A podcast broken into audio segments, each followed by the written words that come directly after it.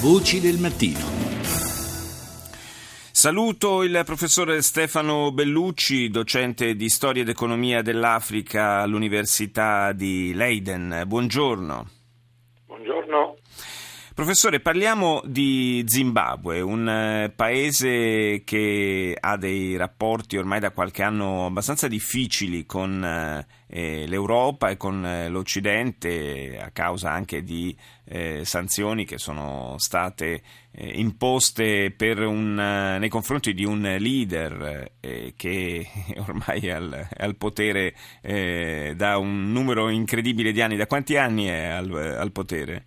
Mugabe. Nel 1980 praticamente, eh, eh, non sempre come presidente, gli inizi come primo ministro, però insomma si tratta di molti anni. Eh, insomma, veramente un, uh, Mugabe è un, uh, un, leader eterno, possiamo dire, ha un, anche un'età ormai ragguardevole, ha passato eh, la novantina, eh, però resta in sella e si trova a gestire un eh, paese che conduce una politica monetaria eh, per certi versi, almeno vista da qua, abbastanza bizzarra, con diverse valute che sono, hanno avuto circolazione legale nel paese fino ad arrivare all'ultima svolta che è una svolta per certi versi clamorosa, cioè la scelta eh, della valuta cinese, dello yuan.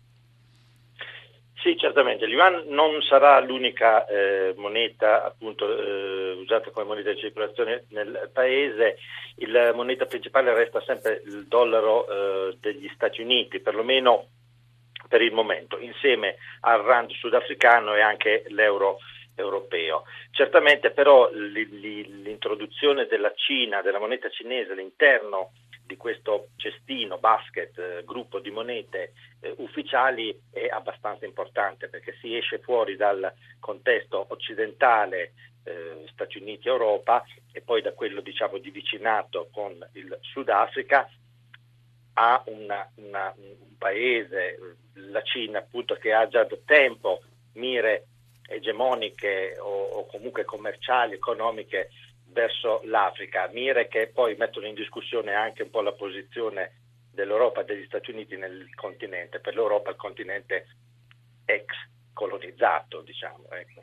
Sì, parliamo tra l'altro insomma, di, di, zone ex Commonwealth, per cui insomma, nelle quali veramente la presenza eh, britannica era forte, ora, ora è, è, tutto cambiato anche proprio eh, in virtù di una politica eh, piuttosto aggressiva dal punto di vista economico-finanziario da parte di Pechino. Ricordiamo tra l'altro che eh, il presidente Xi Jinping si è recentemente recato proprio in visita in Zimbabwe, cosa non, eh, non scontata per un leader di, questa, di questo peso, di questa portata, e in quell'occasione ha anche annunciato la cancellazione cancellazione di un debito piuttosto ingente che il, lo Zimbabwe aveva nei confronti di Pechino. Sì, certamente, questo è successo, i rapporti tra eh, eh, Cina e Zimbabwe però sono rapporti molto antichi, appunto risalgono a quegli anni 80 e anni 70 di cui parlavamo poc'anzi. La Cina è stata eh, eh, diciamo così, sostenitore eh, all'epoca della lotta di liberazione dello eh, Zimbabwe, una lotta di liberazione non tanto contro eh, la, eh, la, la, potenza coloniale britannica quanto contro il dominio dei bianchi, perché anche in Zimbabwe c'era una situazione di apartheid. Sì. che non si chiama tale perché la lingua ufficiale era l'inglese, non eh, l'afrikaans, eh, dove appunto un gruppo di bianchi eh, dominavano una grande maggioranza di neri. I neri si sono ribellati a un governo bianco riluttante a eh, democratizzare il paese, la Cina ha sostenuto la lotta armata di cui Mugabe era il capo. Per cui la storia le, dei rapporti tra Cina e Zimbabwe è una, è una storia molto lunga si è trasformata, la, la, le ideologie sono terminate, la, il movimento di, Zimbabwe, di, di, di Mugabe, un, lo ZANU era un movimento marxista all'epoca e tutto è cambiato e, e la Cina ha mire che non sono più ideologiche nei confronti de, della, eh, dell'Africa, sono mire commerciali.